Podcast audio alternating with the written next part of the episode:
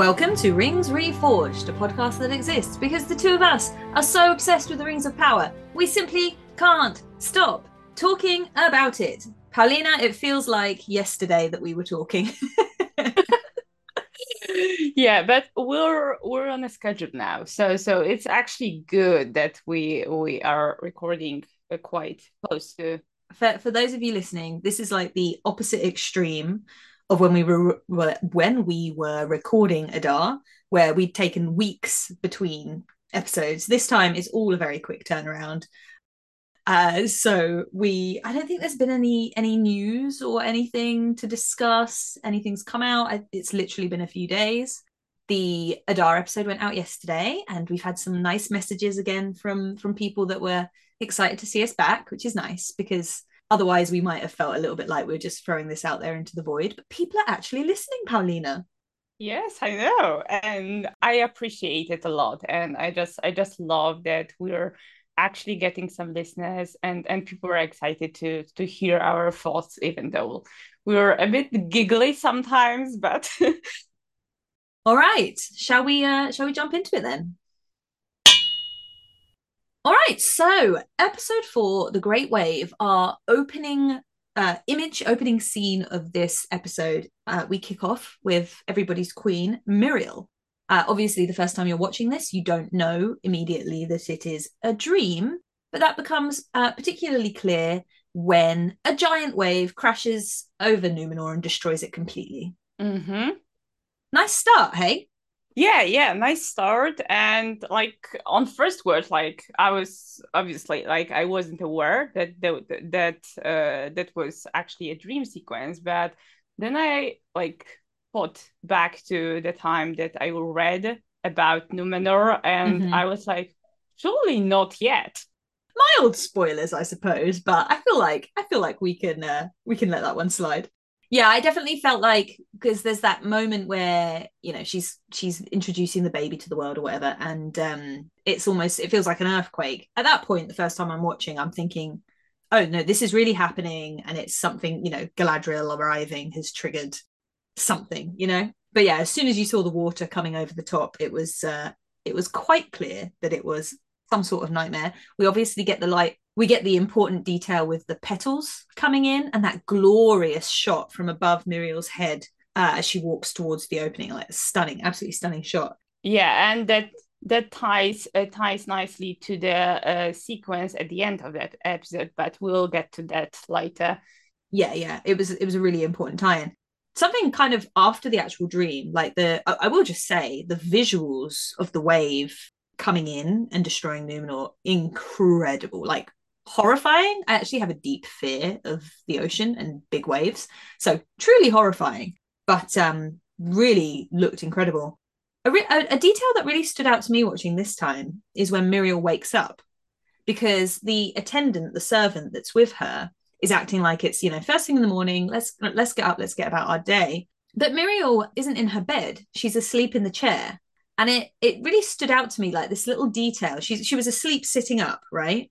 and the bed is behind her. And it, it's just this tiny little character building detail that I really appreciate because it kind of implies she went to she didn't go to bed she forgot to she just fell asleep in her chair probably because she was working she was worrying she's restless she's not sleeping well you, we don't ever see that referenced again but i really really like it. it it's kind of that that environmental storytelling element that i really appreciate in anything i ever watch uh really brings across an element of her character if you're paying attention. I, I think I only noticed that on on our uh, on my recent rewatch, which was yesterday. Like I I I remember that I saw that she was kind of sitting up when when she wakes up. So so I was at first like my first thought was that maybe she was in a meeting and she she just kind of dozed off because i don't know tired and didn't sleep well worrying like you said. But yeah it was very very good character building. So we then uh, head outside to the i'm to, just going to call it the forum you know like the roman forum the area where people make their speeches. And tamar he of getting beaten up by halbrand fame is complaining about the elf's mate. Let's just uh, highlight that language the elf's mate, everybody. On one hand, horrible language. It's very othering. It's it's kind of implying something almost like animalistic. On the other hand, once again, um, these people in Numenor pairing Halbrand and Galadriel up in a way that is romance coded. Um, but I won't I won't linger on that. So we have a few different things going on in this scene. We we meet Kemen, Pharazon's son. We obviously see Tamar just being very anti elven immigrant in a in a scene that's quite almost almost a bit uncomfortable to watch these days because I feel like there was a time in life where we would have watched a scene like that and been like, ah, I'm so glad my society isn't that way. and nowadays it's like, oh right, yes, yeah, that's yeah. familiar. So that's a bit depressing. We also get a bit of time here with Eärien. So should we should we tackle Kemen as our kind of central connective character mm-hmm. because he's connected to Pharazon and Eärien here. I I don't first first watch opinions. I'm like, who is this bland boy? I don't care, whatever. And he doesn't really get much this season. So I'm trying to to rewatch with a with a different kind of approach and an attitude.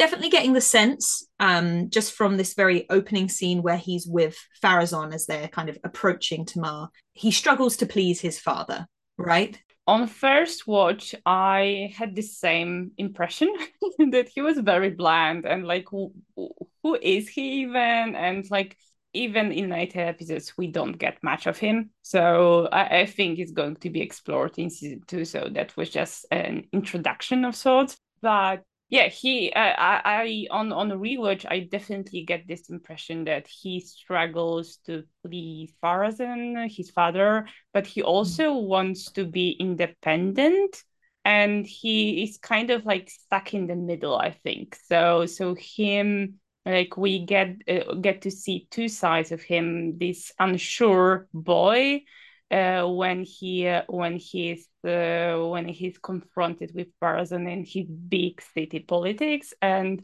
and there's also this side that he shows to Ariel uh, when when they just speak, and he's playful and he's kind of flirty with her. I was suspecting at some point that maybe he has like an ulterior motive speaking to her, but I, I, I don't think it's that deep. Like I, I think just like he really fancies her and and that's that's all there is to it. I, I have to say and this is kind of getting i think we'll talk about it more in episode five. I definitely think i went into kemen with like as a character with set up expectations aka thinking that he's very loyal to his father. And i actually don't think that's the case when i kind of look back.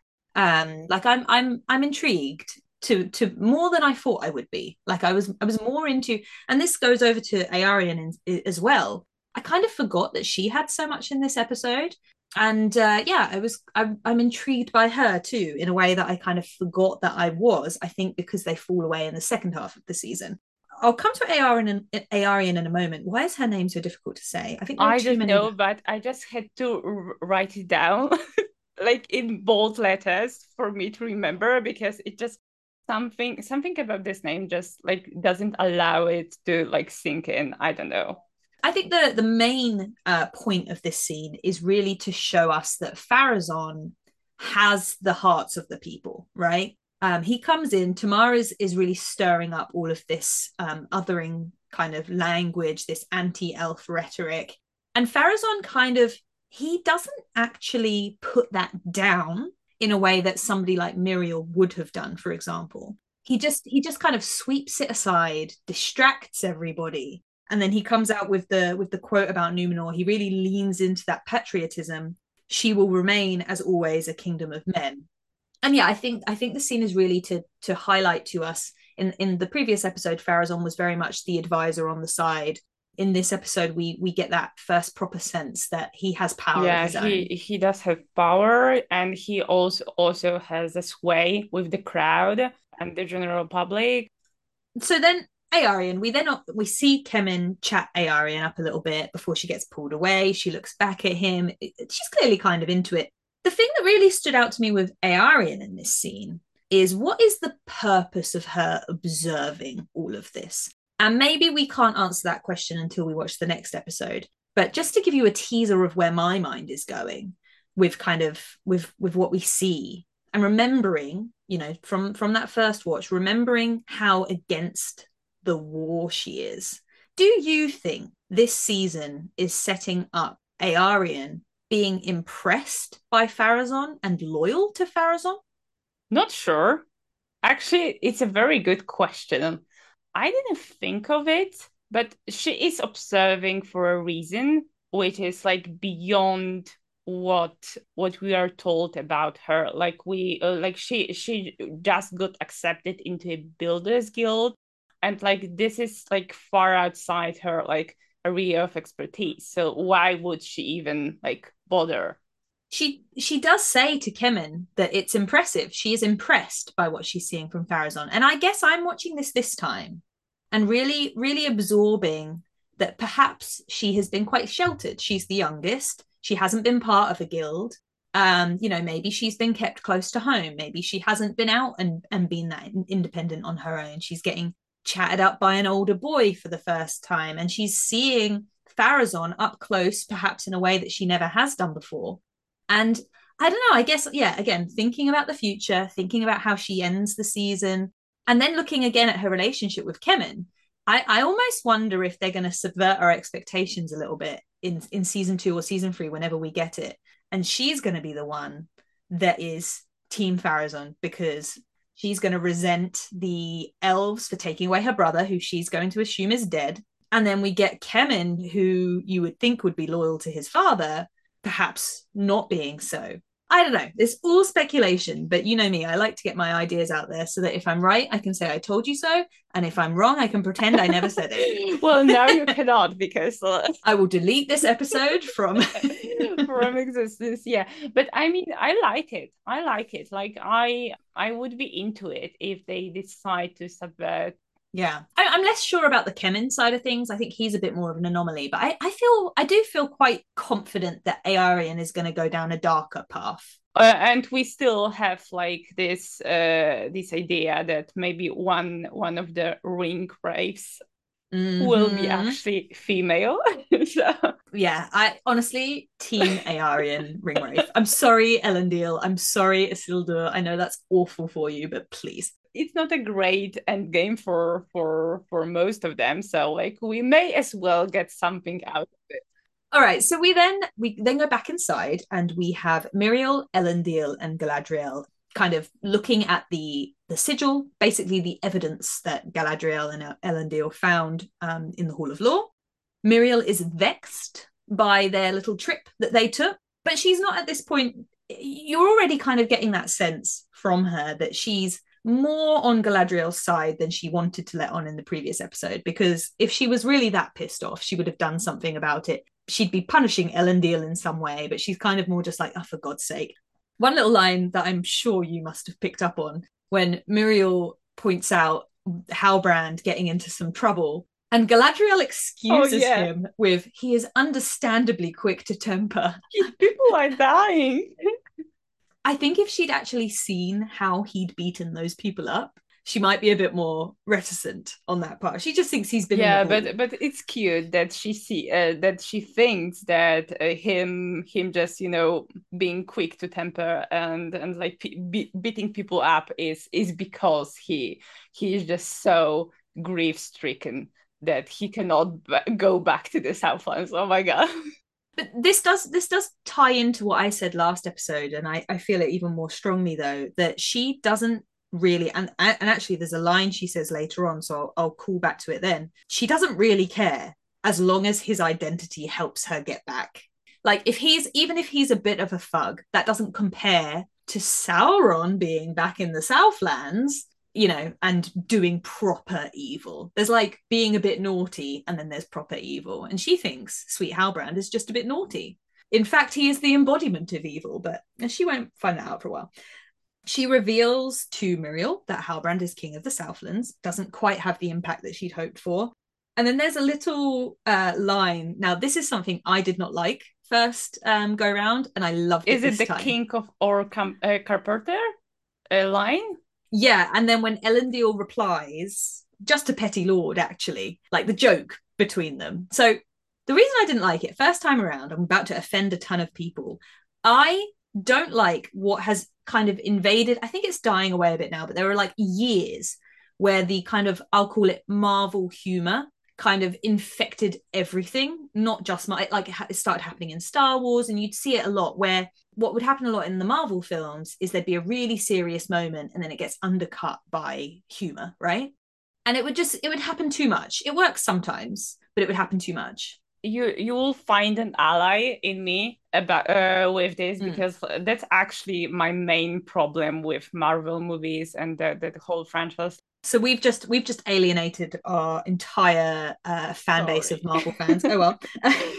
but in, in, relation to this particular moment, the first time I watched it, I was I just got a bit nervous. I think because it's one of those kinds of moments, and I was really worried it would happen a lot more, but it doesn't happen. And so watching it again, I'm more relaxed, and I'm I find it cute. I find it cute that Elendil like I'm putting myself it's almost like he's trying he knows Miriel was going to be a bit pissed with him so he's almost trying to like win win back her favor a little bit. And then the look the look she shoots him is so yeah. good.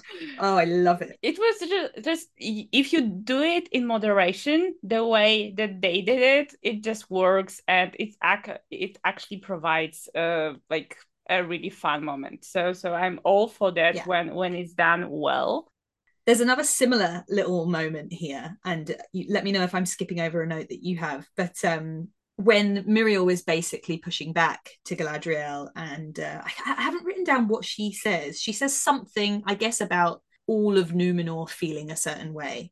And Galadriel responds with, not all Numenor. Mm-hmm. And then you get this little shot of Elendil's face, like looking at Galadriel. Don't like, out panic. me. Don't out me. Don't put me in shit. Yeah so ultimately míriel it, you know rejects Galadriel's proposition to join forces to to unite Numenor with the elves and Galadriel sweet lovely Galadriel does not take it well. Yeah she does not respond to authority well just like someone else that we know yeah but there is also the that quote uh that uh, like it's not really that important but but really the first time that i watched it it made me laugh a bit i have to admit. Uh, there is a tempest in me it swept me to this island for a reason. Like the way that he, she delivers it is kind of like she's so into it like she's so angry and, and like give me an army already you know? And and she's just so uh, impatient to to get what she wants. And yeah like I, I really am feeling sorry for her in that scene because she is really at wit's end absolutely. But also like yeah, deep breaths galadriel. Like like calm down a bit. Like stop galloping. You you get the impression that she is very used to getting saying i want this yeah because, she, because wants. she's the commander so like and she's also used to issuing commands rather than asking uh, asking for requests yeah. So i also wrote down there as a tempest in me quote it's funny that you when you described it as being funny a lot of people this is another one of those lines that people mock and i don't really get it. I like it. I i think it's fine. I love i love the delivery. It is very dramatic also we have Elendil kind of like eyeing the whole situation, which is a bit like funny. And like also Míriel kind of being very stop already, you know? it's nice to see from Elendil. It's like another little reminder. He's very much on Galadriel's side, and I think you get the impression that he wants to help. But he does step in here, doesn't he, and say, yeah, That's yeah, enough, yeah. right? Come on, look, I am that's my queen, and I'm loyal to Numenor first and foremost. The bit I found funny of this sentence, and I there are a couple of these in this episode. I'm calling them the laugh out loud transitions, which is when, and again, the delivery is so good.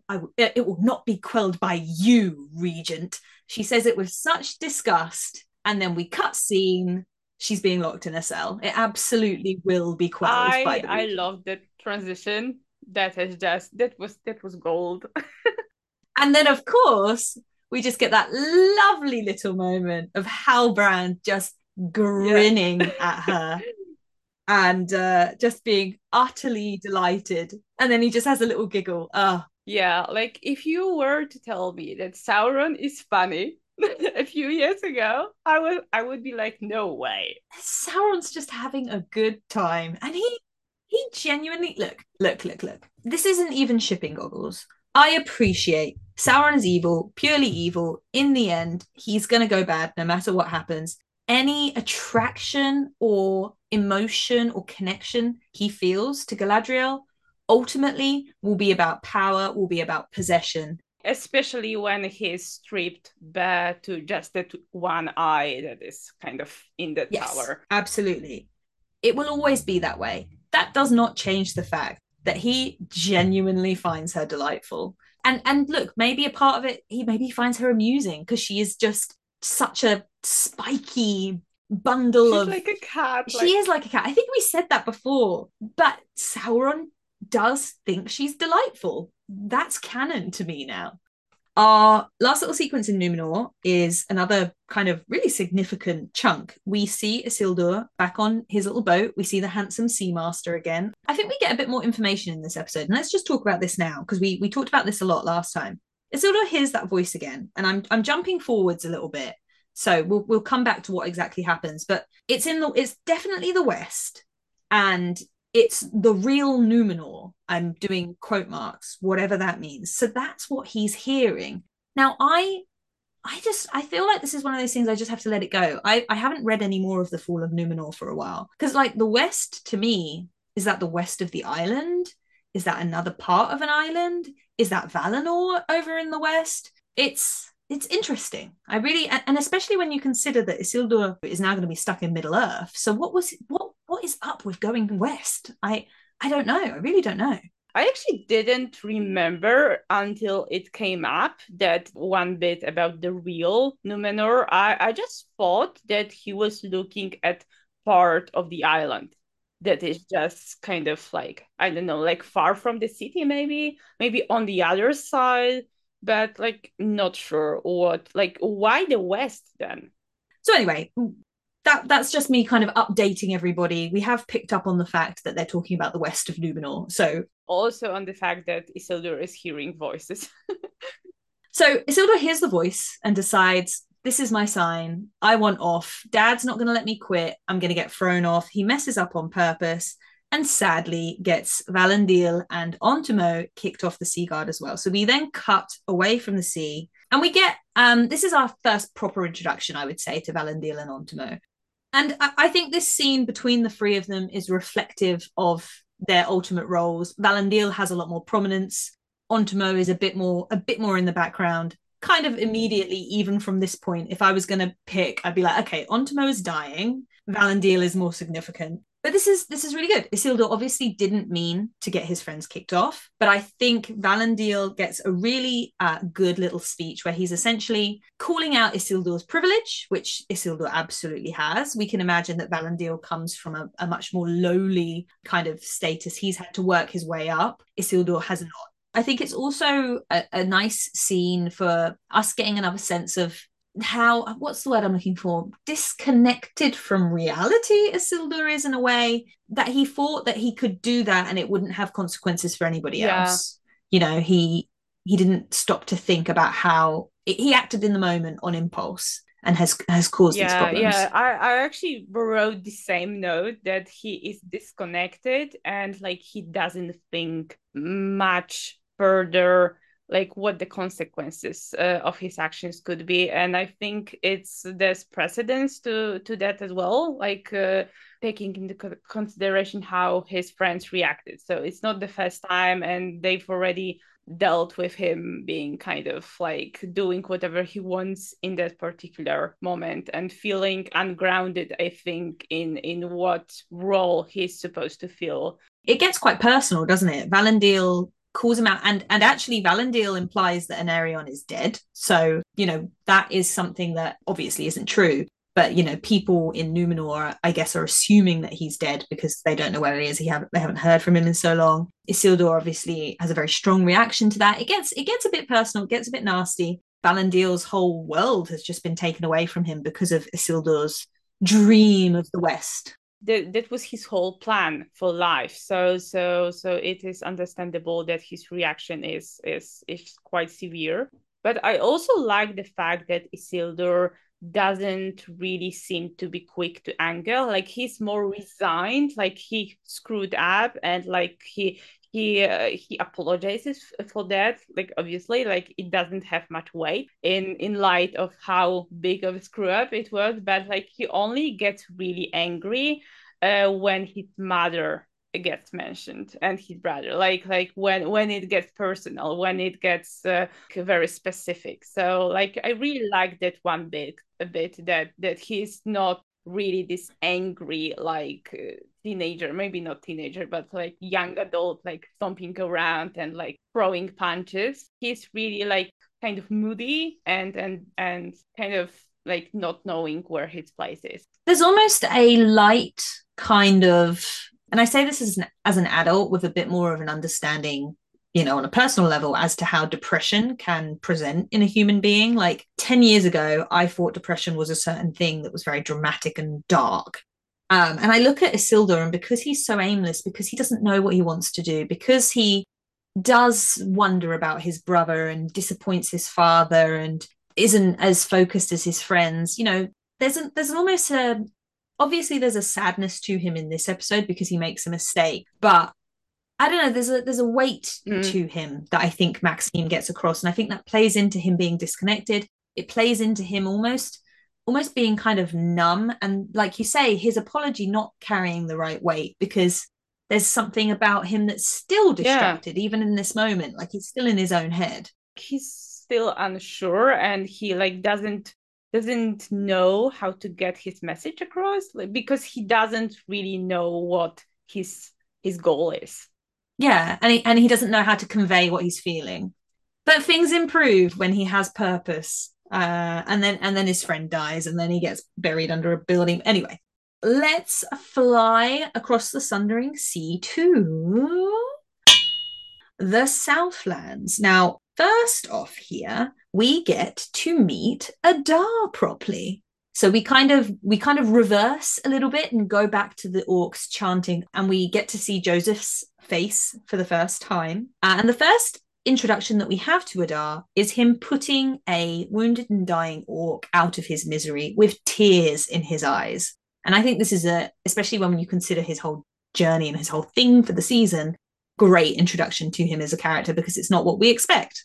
I really did not expect to see like the orc leader, leader to be really this loved and revered by the orcs but also for him to actually have like to, to care for them because he it is genuine. Like there is no like it is not a ploy. It is not something that he pretends. Like he really is a father to them. So that was amazing. I was like kind of like you know kind of sat back and i was like what? What? What did i just see? Like that was that was really amazing. And also joseph's performance like from the first scene that we see him actually acting doing things like it was it was really powerful that that he managed to like he killed that orc to to put him out of his misery but he also did so with tears in his eyes and also had that kind of aura of a leader all at the same time he's captivating in this scene, immediately captivating. We get our first Nampat from from the orcs, which is very exciting. I love a bit of Nampat. We also get something that I think is or it feels unique to me of this show compared to the films. Um, and, it, and it ties into what we talked about before about the show giving the orcs so much depth.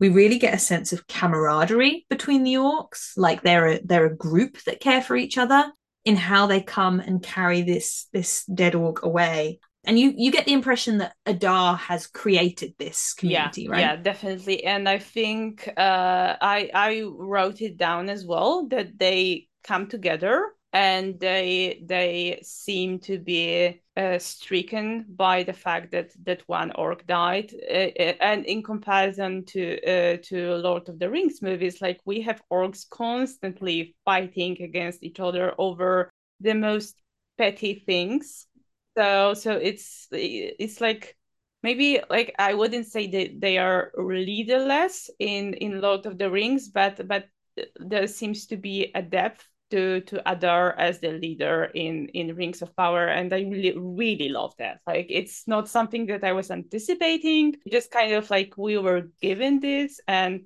this that's amazing, really. I definitely think I prefer it Mm. this way. However, one thing that kind of works nicely with it in terms of people, anybody wanting to kind of like, I'm somebody, I know some people hate the idea of connecting the show to the films, but whatever.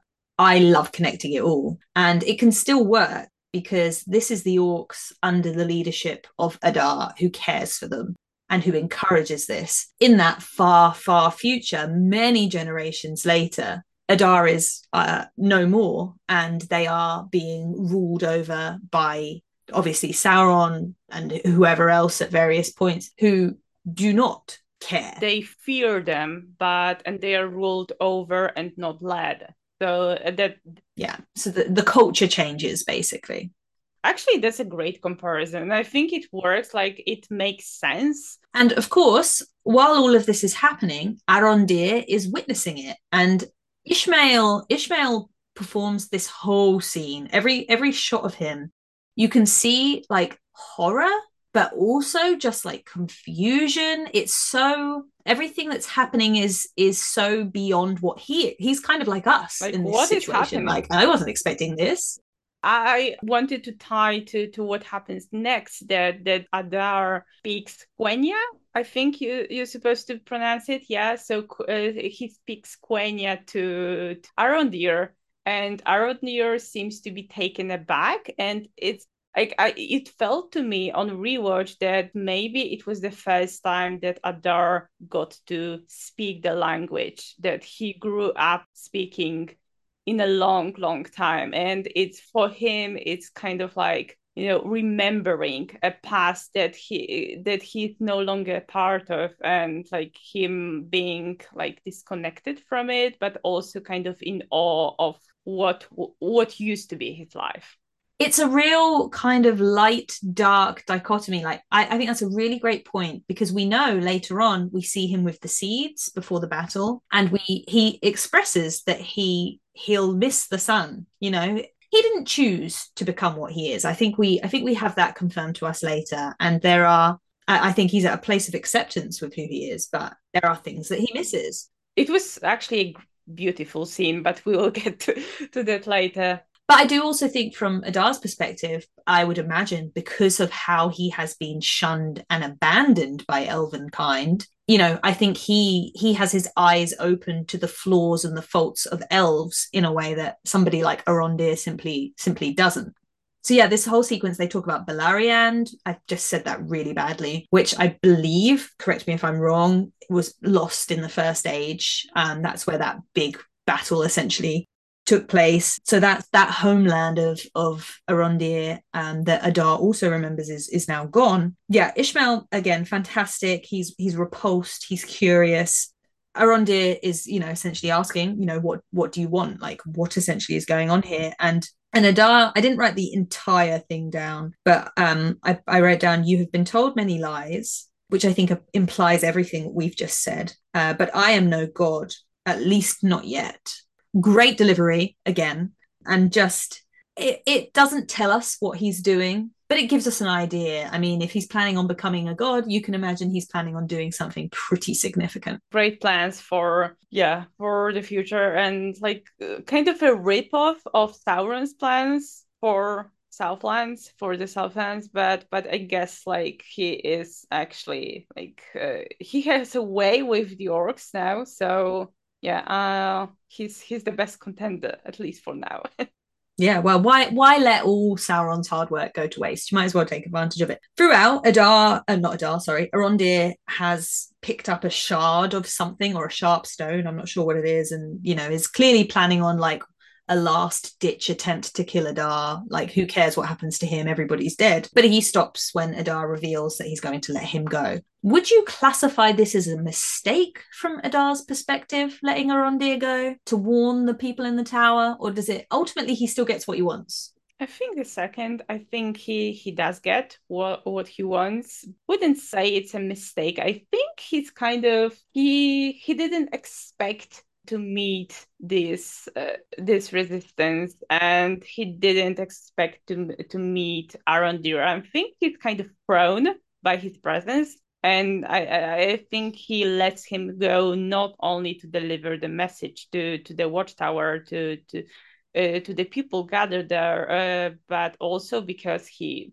maybe out of like i don't know like uh, misplaced maybe not misplaced uh, maybe out of something his old self that that was lost to the past.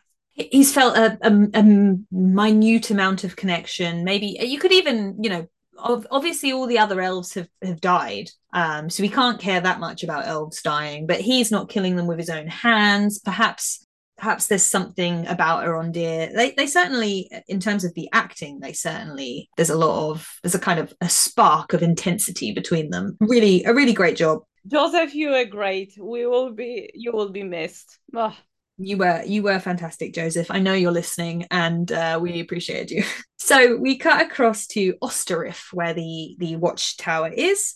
And there was a little detail in the in the initial dialogue here that I definitely missed the first time because we talked about this where I think Waldreg says to Bronwyn, "Who who made you leader?" or something like that, and she replies, "You did when we arrived." So basically, there's dialogue that confirms there was a there was a vote when they all got to the tower and everybody has elected Bronwyn the, the leader. Because I know we questioned that. We were like, not sure when she officially becomes the leader, but she does. So that was that here. We get some really, we'll talk about Waldreg, I think, more later, but Waldreg is definitely the problem person um, at this point, pushing back, pushing back. And then Sweet Theo, uh, who gets taller and taller with every episode. There was there was definitely a growth spurt in between filming episode two and three. Actually, I think that that was the most significant one when the pandemic struck and and they had to stop filming. Yeah.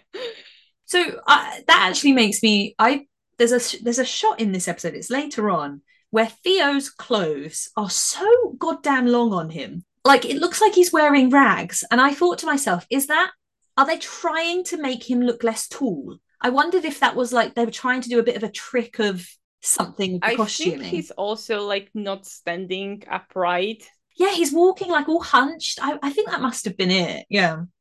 So we get another uh, laugh out loud transition here because Theo is suggesting, look, we need to go back to the village. We need to go and get the food. They're running out of food. We need to go back and get the grain from the from the village. And Bronwyn is obviously not keen on Theo doing that, and she says to him, you can either help me or you can make it harder. And then we transition to Theo making yeah. it harder. Theo and Rowan, the best friend that you could ever have, um, have snuck out of the tower. They are heading. They, they go back to the village. We see the village has been absolutely wrecked. All of the cattle and, and sheep have all been killed. And uh, there was there was one little detail that was weird to me here because they've obviously gathered quite a lot of stuff but then Rowan won't go into the tavern. Why not the tavern? Why why are they so scared of the tavern? No idea. Nothing happened I, in the I tavern, have no right? idea. Maybe like like it would make sense if they just gathered su- supplies from like I don't know, like from like a space that was out in the open, not inside. But yeah. we don't see that happen. So we just have them kind of like already ending their run for food and and like then Theo just suggests that they they should go inside uh, and and check which is reasonable. Like uh, i would think that that would be one of the places that you would check. And then rowan kind of gets cold feet all of a sudden and he's like oh let's go back. Like we cannot go in there. Like i'm not sure why yeah it's very it's a little bit of a strange a strange detail so theo goes in on his own uh, and then the clouds come over and it, we get a really cool shot of Rowan pretty much immediately abandoning Theo straight yeah, away. He, he, doesn't really have much backbone, but what I wrote down is that like Theo has his uh, hilt that he took from Waldreg's uh, barn, I think that was.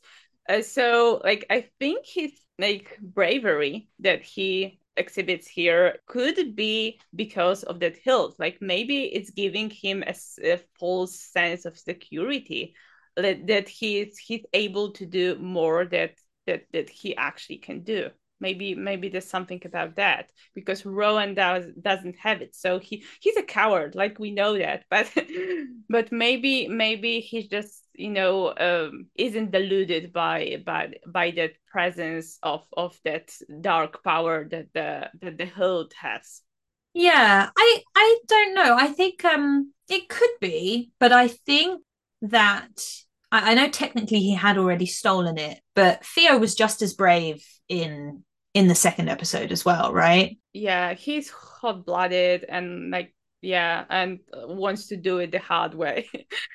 so. Yeah, I think I, I put this as a note later on, but this episode is kind of a tale of two halves for him, and it it embodies both early season Theo, annoying, a brat, we don't like him, but it also includes later Theo, I, I think until we I, I, feel like we look at the hilt in that way because of the ring right? The impact of of dark magic. We think of it as maybe having an influence and maybe it does but the show never really leans into that as being a huge temptation um apart from maybe in episode six a little bit but i don't know. I, I think i think theo is brave anyway and I think that's maybe the difference here. Uh, my my personal reading would be that Theo would be just as brave without it, even if he didn't have the hilt. I think it works too. Like he's he's he's just a bit maybe brave too, but he's also a bit stupid. Yeah, reckless, reckless for sure. Um, so yeah, we get that great shot of the cloud cover coming over and taking away the light as Rowan runs away, and then Theo basically we have that that kind of horror shot where you can see the shadow behind him and it's an orc. The orc in this scene is so good. Like this is where the perk of prosthetics comes to play because whoever is is in that costume is so expressive when because Theo pulls out the hilt to defend himself and it's like the mouth goes wide, yeah. the eyes go wide. It's kind of comic, it's kind of funny, but really, really good. And we get the first kind of reveal here that the orcs are looking for the hilt. Theo does not hesitate to stab that thing into his arm and to use it. And then he he runs out, jumps in the well to hide. And yeah, the orc comes running out. I found the hilt. It's, we've got the hilt, like all that sort of stuff. Um, I don't know why I just did that accent on uh, on a recording. and yeah, uh, what else is there to say about this little little sequence? Oh, here's my note: transitional ep for Theo, bad and good. Theo in the well is so goddamn loud. Yeah, I was I was just about to comment on that. Like the way that he he comes out of the water, like that made a sound. Like like it wasn't it wasn't subtle at all. Like bursts out. All right, so now we get a very, very brief uh, little scene in Eregion where we see the forge being built, um, which looks very impressive. And then we're upstairs with Celebrimbor and Elrond. I don't have a huge amount of notes on this scene, mostly just calling Celebrimbor out for being so shady. I was convinced in this scene that he was manipulating Elrond, that that Sauron was pulling the strings, like I've said before, that um, he was already being corrupted. Um, I was convinced because it's so shady. He's not really being subtle about it. Like he's just sitting there and like being very, very shady. And I thought it was Gil-galad that was pulling the string, not not Sauron. Really see through, like, and bringing Elrond's that uh, that to the picture Uh, actually, yeah, worked. I wrote it down in my original notes and didn't write it over, but it was like particularly, it was just so manipulative. Elrond, honestly, I think he should have been like, all right, fuck off.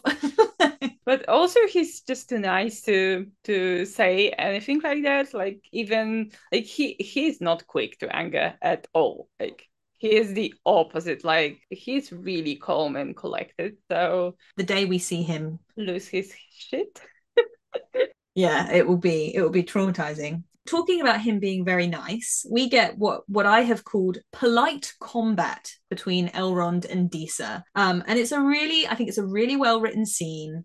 The, they're both smiling, they both love each other, but they both know exactly what the other character is doing. Disa knows that Elrond is digging for information. Elrond knows that Disa is covering up information neither one is is going to back down and can i also just draw attention to Disa's outfit that leg slit she has going on i loved it and i also i also loved elrond's outfit in in the scene it's the same outfit i think that he's wearing in the scene with celebrimbor but still still amazing can i just say that uh Disa's Deary at the end of her a bit of monologue was just so like alarming I was like, hmm, what is happening here? Like she has some darkness in her. And I was I was kind of into it. Yeah, I I didn't. It's interesting that you you mentioned that because I do have brackets evil question mark after a note about Disa later, but not not here. I didn't find the. I get what you mean. The Deary was kind of passive aggressive, like are you going to stop questioning me now, please? Because you're getting on my nerves. Well, there is a scene with this, uh, uh, I think in episode, I think it, it was seven, mm. that I kind of got uh, flagged as one of the uh, one of the Lady Macbeth uh, scenes with her. I feel like we talked about it, didn't we? I can't remember whether it was in the introduction or in because yeah, we're we're talking we're talking about characters that that didn't quite make our uh, top five yeah, I, I, like I loved the the whole back and forth between Elrond and Disa, and they were they were both on fire in different ways. But Disa was alarming. I was worried. Disa then we then cut to we get kind of a lot of little short scenes here. Disa is updating Durin. They're co- crossing this bridge. I did also note here they are so in love with each other, but Elrond is eavesdropping yeah, he's just crouching down there. Very obviously, I must say. And then we we get a kind of cut of Elrond, you know, following the trail, finding the footprints, doing the knock on the on the wall, and, and making his way through. Before we tackle Elrond and Durin's scene, your thoughts? Did you have any thoughts on how much Elrond pursues this? He's being a bit of a nosy bugger in this in this scene. You know, uh, is is there any part because at this point he hasn't been told that the elves are going to fade away. So he hasn't been given that kind of push of you need to do this. You need to find out what's going on for for the elves. It's not quite as uh as uh yeah as urgent for him to actually get to the bottom of this. I thought and i i think i stand with with this on rewatch as well that he was annoyed uh, because he was obviously being lied to. So what is happening there? I think he was he was annoyed that even though they kind of you know have this truce now and all was forgiven, the, there is still something mm. that remains hidden between them. I think also part of him that was just curious a curious politician that maybe there is something that can be used here. Like maybe there's something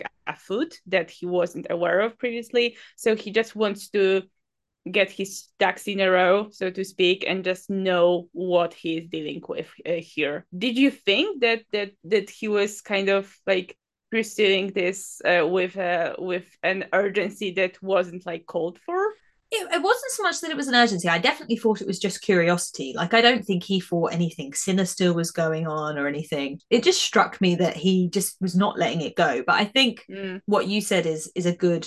You know, he's he's not quick to anger. He's not quick to. um He's not going to tell Durin off. But when we get to the scene with Durin, so I, I might as well just go to it. So Durin comes in, finds him and straight away is like i knew it. You were sent to spy on us. And i think this is this is about as exasperated as we see elrond get. He's like no but you've been hiding shit from me. Why don't you just tell me what's going on? I'm right here. So you just yeah yeah i'm in your home and you're keeping secrets from me even though i'm your friend I think he was just had a right to be to to feel annoyed and exasperated that that he was like being kept in the dark. But yeah, I I I feel like I don't know if I would say he had a like. I think a part of me is like a part of me wants to say to Elrond, you know that Durin isn't the king, and if if King Durin has told Prince Durin that he can't tell you something, I think you understand duty enough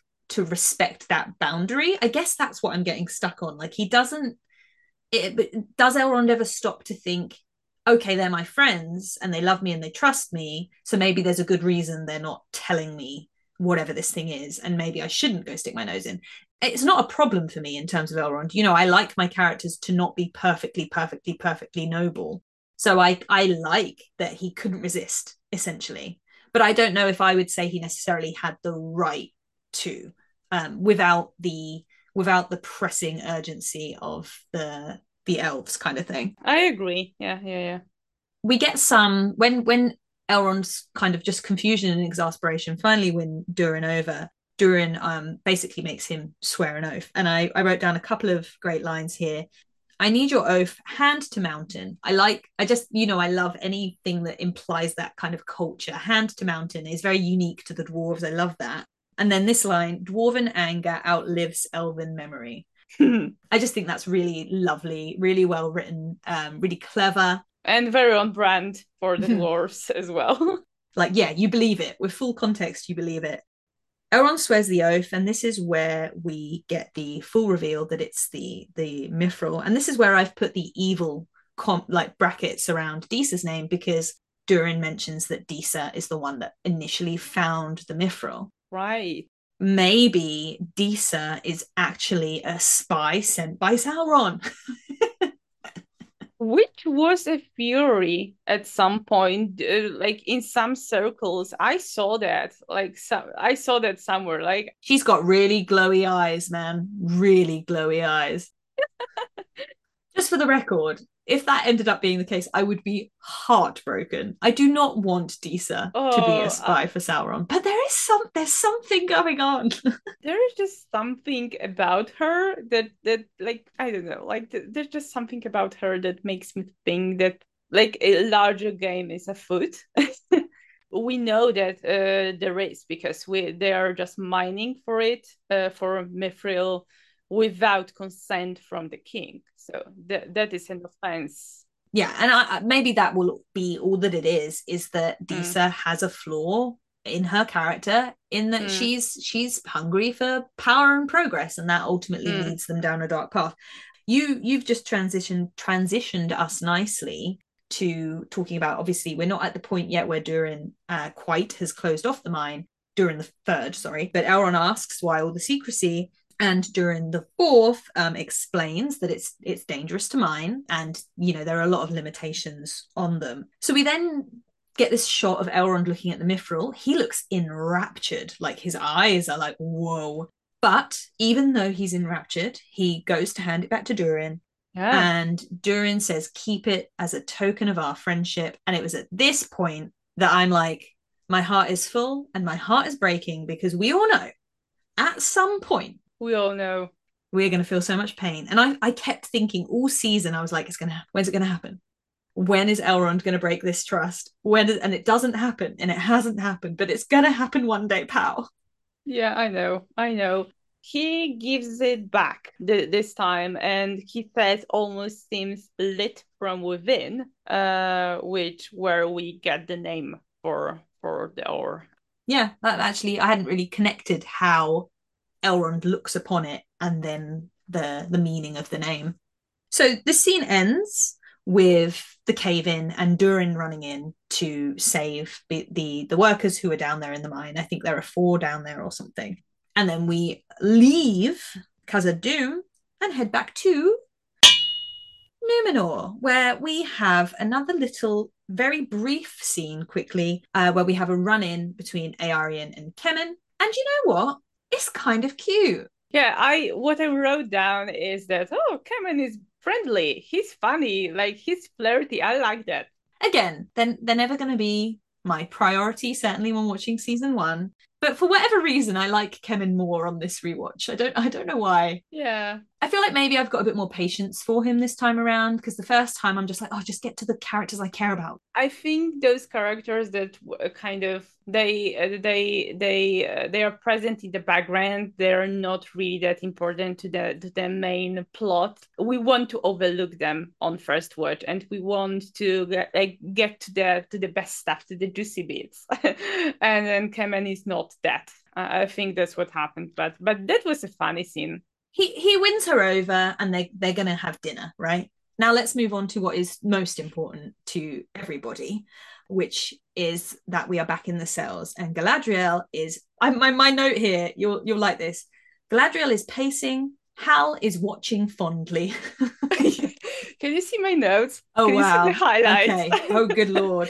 Um so he really is watching her fondly. There's just this little yeah. smart, like exactly what I said before. There, he he finds her so charming, and she is not stopping. And and he gets up and you know, expresses he admires how she charges into every obstacle, galloping like a horse, blah, blah, blah, and essentially starts giving her advice on diplomacy and a little detail i, I think i'll hand uh, i might hand over to you for this scene because i've kept my notes quite brief and then i can come in but a little detail right at the start is how i think she says something like and i uh, like i suppose you know like kind of sarcastically but she accepts his his advice she's listening she's ready oh, to yeah. hear what he has to say you know she already trusts him yeah, yeah, yeah. I um, I thought about it too, and also what uh, what I wrote down is that she already trusts him, and and I think I think she's actually learning a lot from him. Oh yeah. Like not just this one piece of advice. It's like in general how to handle conflict and use diplomacy to resolve it. I, I think it's going to come up later in in in further seasons uh, that that Galadriel will improve yes her uh, standing at court just for anyone in case there's a slightly awkward cut there we got slightly interrupted so um, neither of us can quite remember where paulina got to in her thought so she might have she might have cut off a bit abruptly something that uh, that stood out to me here before i get into a, a few more quotes because i was i was watching this scene and thinking about how basically i had a conversation with a friend the other day who loves Tolkien, didn't love season one, like appreciated some things about it, but one thing they really struggled with was that in the text Galadriel never is never deceived by Sauron, and in the show she is deceived by Sauron. That is something that a lot of fans are stuck on. Yeah. Now, to anybody, just to give my the reason it's okay with me is because I think it makes for TV. I think it makes a ton of sense. They've they've taken a step back. I think we will see that in season two. We will see Sauron as Annatar. We will see Annatar deceive other elves and Galadriel will be the one that is not deceived at that point that that can can see through Annatar and and is suspicious of him. So I think we will see what you are wanting to see in season 2. I think the show wanted to make Sauron and Galadriel have this connection, and they could not do that if she was suspicious of him from the start. Yeah. And personally, I love the idea of the reason she becomes that person that cannot be be deceived is because she was deceived this one time and so i watch this scene and i think to myself you know I, i'm thinking about how okay she is with him beating people up I think about how okay she was with him leaving his companions in the Sundering Sea. I look at the next little bit of little bit of dialogue when he's giving her this advice. So identify what your opponent most fears, and she's the one that says, and exploit it. Yeah. Right. And then he's like, no. So we'll talk about this dialogue in more detail in a second, but it just kind of struck me that Galadriel can see bad things happen. She can see naughty things happen. She can do those things herself. She can be violent herself. Her concept of evil is monstrous. And she does not look at Sauron and see a, uh, at Halbrand, sorry, and see something evil because in her experience, evil is orcs, evil is Morgoth, evil is obvious. And at this point in her journey, she has not encountered deceit. She has not encountered something that is presented as the beautiful servant in this way. And I actually, I actually really love that. She's inexperienced. Evil to her is two dimensional. It's not three dimensional mm. like Halbrand. And so it's very easy for her to be won over by him and deceived by him in this way. That that's just something that kind of jumped out to me watching it again. Oh yeah. Yeah, I I agree. So now I just think that maybe the things that people point to when they speak of like some flaws that they find in season one are actually the things that I enjoy the most. Yes, 100%. Yeah, yeah think it's something that like it's maybe not supposed to but like it's got to polarize uh, the viewership. And and we will like be on opposite sides with some things and some people will just not accept them and and other people like us will just will love it. Yeah we'll we just love it and jump uh, jump at this opportunity to just kind of explore something different in a way that that hasn't been done before what I wrote down uh, about this whole first part of of their jail jail time scene is that like there like uh, that that bit of advice that he's giving her is something that will like i said before uh, will come up in later seasons i'm sure because that time together that they're spending now and their like shared thoughts and opinions and like advice Oh, is just shaping them in, in a way that will i think be something that will become a part of galadriel in the future I completely agree. And I also think what she, like, I've talked about this before with her jumping off the boat and that being people being upset that that's how Sauron returns. And it's like, no, in the long term, everything she learns from him and the connection she forms with him in this season will be her means for mastering him later on. You know, it looks like a victory for Sauron at this point, but long term, this is bad for Sauron. Yeah, long term, this is this is something that she learns about him and she will like uh, we don't know exactly how the show will handle the final battle or if they even do that but we can like uh, i think galadriel will be a key part to defeating him and and her knowing her at this point and and like learning all these things will will be paramount so I just sort of said it, but the, the quote, give them a means of mastering it so that you can master them. I obviously already thought he was Sauron when I watched this. Funnily enough, this this wasn't the moment in the scene that I, I don't think I actually picked up on this dialogue the very first time I watched it. So I wasn't doing the Leonardo DiCaprio pointing dot gif at this moment. I'm curious if if you picked up on it on your first watch. Did this make give you any pause? Oh yeah, like there were bells ringing in my head. Uh, but I like I, I wouldn't say that I dismissed it, but there, like I was like, oh, that's clever. That's very clever. Actually, that's that's a solid piece, a piece of advice that the Galadriel should actually use. Reforged thought is that like Sauron you genius. is he doing it right now? Is he in this moment doing to her what he is telling her she should do to Míriel. Is he mastering Galadriel? I don't think so. No. I we can maybe stick a pin mm-hmm. in in it and save it for yeah save uh, save it for penitence watch because I think that's something that should come up. Yeah, what I have written down for this uh, whole scene uh, between them is that there is this and that is the reason why I think he's being like not very Saurony, like not playing her, is because there's this undertone of like him being kind of flirty with her throughout this whole scene and this like he's giving her an advice but it's not like something okay let's sit you down and like uh, tell you a bit of a bit of wisdom. He's just you know like being very casual about it but maybe maybe that's him being the master manipulator. Maybe he's being... manipulating you, Paulina. Okay, stop it. Halbrand essentially lists Galadriel's failings. You know, you did this, you did that, you did this, and she's like, mm, "Shit, yeah, I guess." And yeah, and then he's like, "See what happens when you stop galloping and give yourself a moment to think." And you know what I've put in all caps after that quote? Yeah. Episode eight. See what happens when she stops galloping and gives herself a second to think. I just love them. and then, of course, cease comparing me to a horse, uh, which is which is great.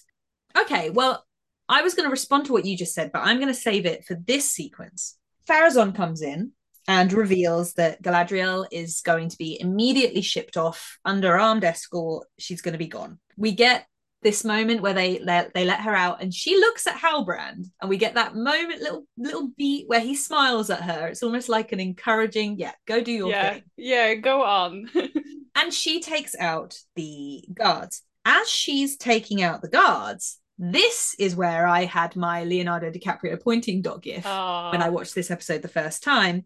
Pharazôn happens to end up right beside Halbrand and Halbrand starts advising Pharazôn I wouldn't advise that, he says.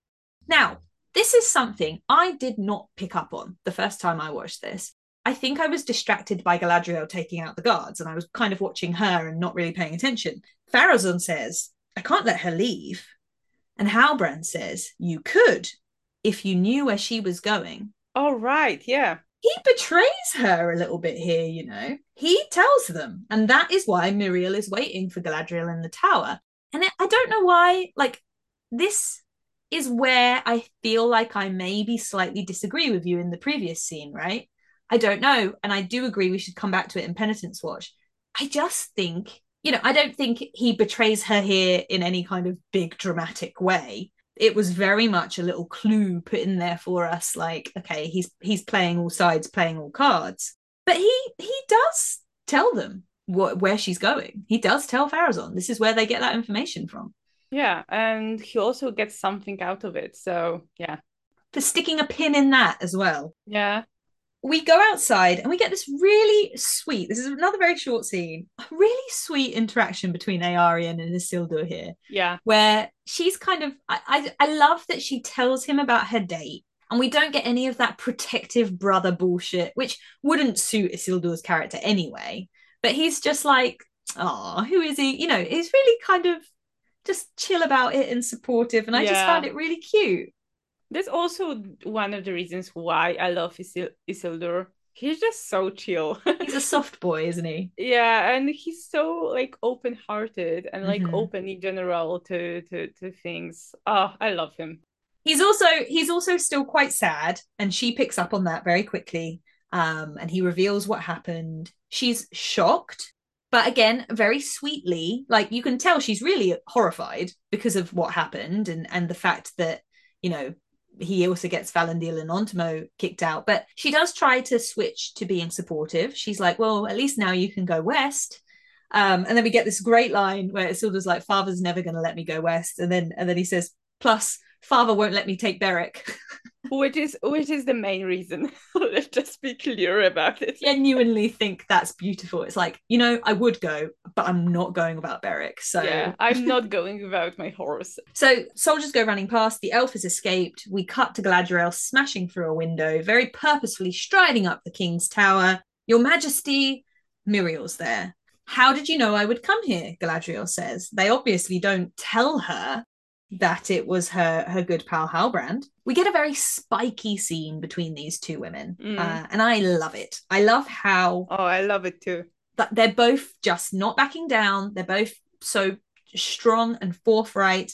They're both kind of desperate to convince the other, but not that great at it. Tar Palantir draws Miriel back to him, and I think the love of a father, the affection of a daughter, the kind of tragedy of how weak he is softens them both. Miriel softens because of her father. Galadriel- yeah, Galadriel Galadriel looks really stricken and genuinely ashamed. Yes. Uh, for the way that she barged in and like disturbed this you know, peace and also this this man laying sick, sick in bed. So yeah, that was that was really uh, I really like that Galadriel kind of takes a step back uh, for a second there, and then she acknowledges uh, the fact that she okay maybe she was in the wrong here uh, to assume that that the king was like being held captive in the tower. And I don't think don't get me wrong, I don't think uh, Galadriel needed this to to soften in this moment. I think you know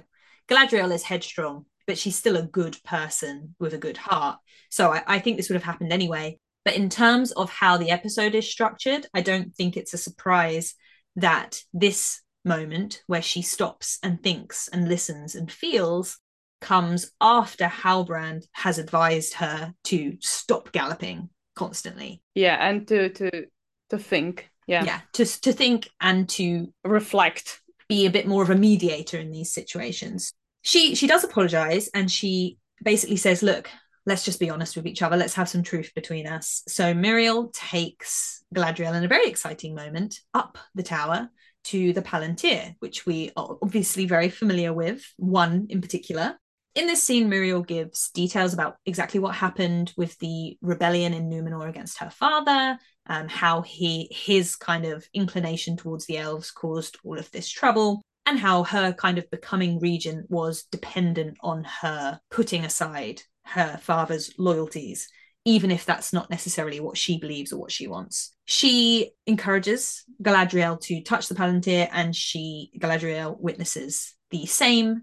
What am I thinking? Vision the, of the future prophecy, I suppose, as Míriel has with the Great Wave. And we essentially get a, a, a back and forth between the two of them, where Míriel is basically trying to say to Galadriel, you know, reveals that the start of the vision is Galadriel's arrival. So Galadriel's arrival is going to trigger something. Basically, Míriel is unsure. Is it Míriel is leaning through fear towards it being if she helps Galadriel, she will cause this problem. And Galadriel is pointing out that's not set in stone. What if it's the other way around? What if you're supposed to help me and if you don't, that's what causes the wave, which is a really, really impossible situation for Míriel to be put in. Oh yeah, yeah. I I, I was just going to say that she is like she got this title and this this uh, this crown from his father before his time was up and now she's she's facing this impossible choice that like there's no real like she cannot be sure which choice is the correct one. Like we we also do not know and uh, i don't think she she does either if if the vision that the palantir shows is just something that can be relied upon because like we know from lord of the rings that the those objects were uh, steeped in dark powers and uh, weren't maybe not like they they could manipulate your uh, perception mm-hmm. so so it's not something that that she maybe should rely upon too much but also what choice does she does she have is she already has seen the vision like what would you do yeah yeah it's impossible um i've written down a quote here that Galadriel says to míriel which has mm. so many layers. Oh my God.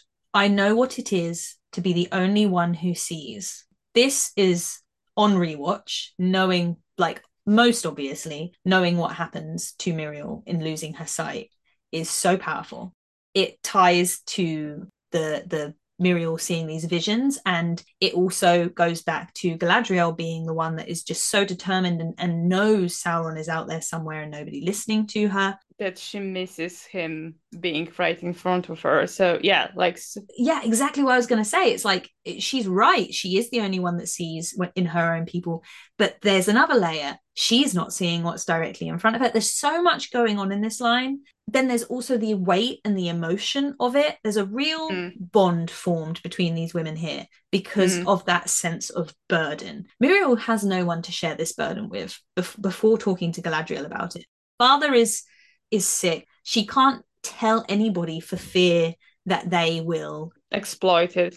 Far Pharazôn is the worst person that she could actually confide in. Like it's it really is a great burden and in in an impossible situation. And there's also this quote that I wrote down that uh, she, Miriel says that faith may bind one heart, but it is a too fine a thread from which to hang a kingdom. I wrote that one down too. Yeah. Which is like very doom and gloom, but also so beautifully said and delivered by by the actress. I I love that. And I also like that the scene between Galadriel and Míriel ends with this sort of understanding between them. It's it's not like they're not spiky against each other. They're not having a very heated argument anymore. They understand each other's burden and they kind of like Galadriel, once again, she stopped galloping and eh, she, she took a step back and she she actually had like a conversation with another human being and it worked. Like she gets it now. Like it's it's it's really profound that like the connection between them the that that seed of like a relationship of maybe friendship is just amazing yeah all my own thoughts as well. And i think it's very clear just as well from Míriel's perspective that that that line that you said and i also also wrote it down. She's basically saying look if it was just me if it if it was me on my own i would be with you.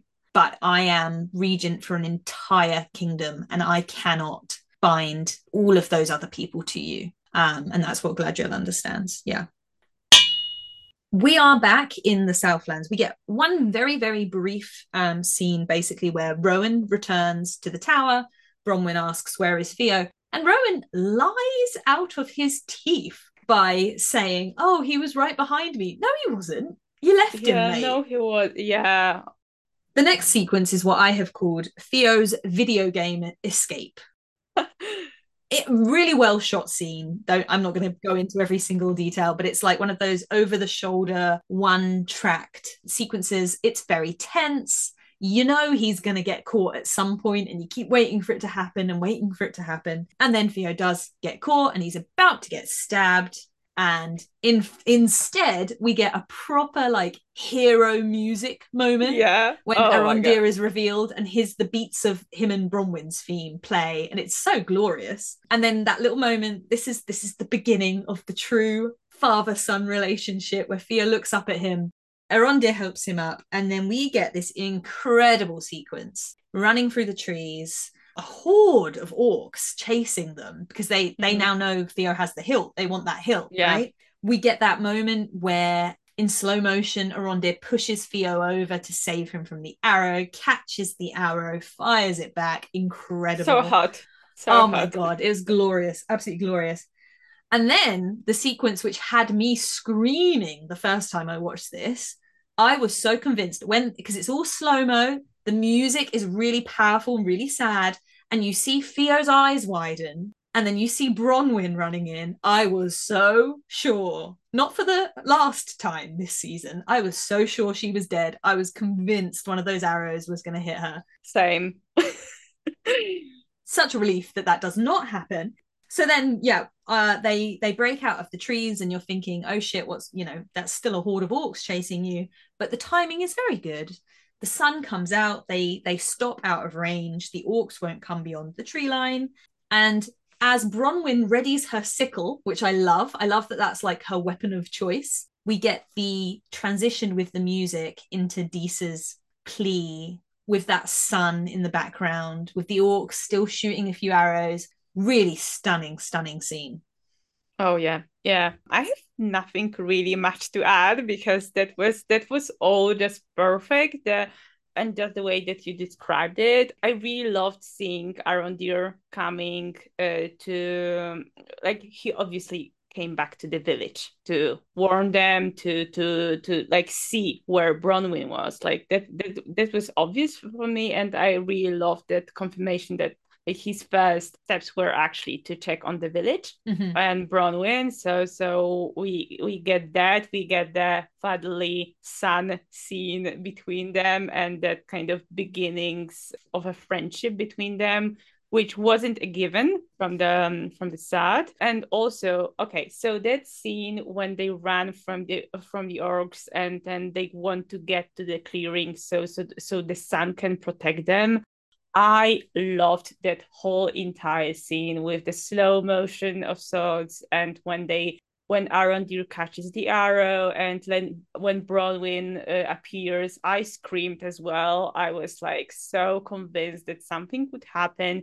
Then they get to the clearing and it's such a beautiful moment. I just I just absolutely I think I teared up even it's really powerful. It's a really beautiful It was scene. so so beautiful and powerful. Like the whole scenery, the sun rays just kind of peeking through the clouds, and the the dawn just kind of like beginning. I loved it, and the music and the, the transition between uh, like the the kind of heavy grand uh, instrumental music in in the background to uh, Disa's plea to to the rocks. Whoever whoever came came up with that just give give them a race. Brilliant editing, yeah, yeah. We we don't know the first time we're watching it. We don't know that it's Disa singing, right? And so then we then go to all of these shots of the mountains, gorgeous shots of what I assume are New Zealand's mountains, before we come back into the mountain, and that's when we get it confirmed with this again incredible transition. Disa is doing her resonating with the rocks. We see that Elrond is witnessing this, and it really stood out to me watching this again how unique an experience and how unique an elf Elrond is that he's there, that he's trusted to be there, that he's welcomed there to see this culture.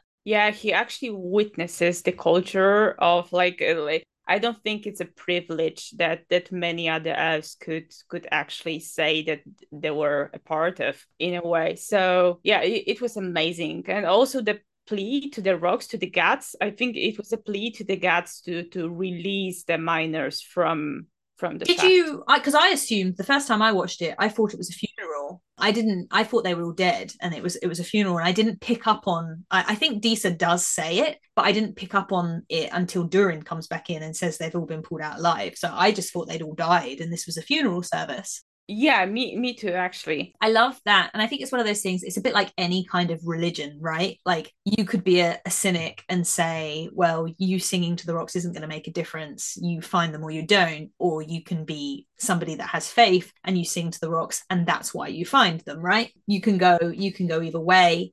After the the ceremony disa is apologizing to elrond for for deceiving him because you know she she's having this moment of like durin could have been in there. If he wasn't talking to you he would have been in there. He could be dead. Elrond obviously is not holding anything against her. And then and then we have Durin come back in. Before we get into the Durin stuff, anything to say regarding Elrond and Disa's moment? I, I just appreciated the the Elrond's presence there and and he talked to Disa and I thought it was a nice uh, kind of step back from the kind of heated argument that they had. Like Durin comes in, and we get the good news first. The the four dwarves have all been pulled out alive, but he very quickly turns to anger because of this incident. Durin the third is closing the Mithril mine, and Durin the fourth is furious. Disa tries to say, like, give him time, he'll calm down. But Durin is like, just so angry, really, really saying stuff out of anger regarding his father. Elrond is kind of just observing, and then he steps in. And I, I would have written down the entire speech, but it would have taken too long. Um, he starts talking about, you know, his father essentially being a star in the sky and looking up at him and wondering, would he be proud? Would he be disappointed? Yada, yada, yada. And then I wrote down, I would only be too happy to hear any judgment so long as it granted me the opportunity to have but one more conversation with my father. Do not waste what time you have left with yours.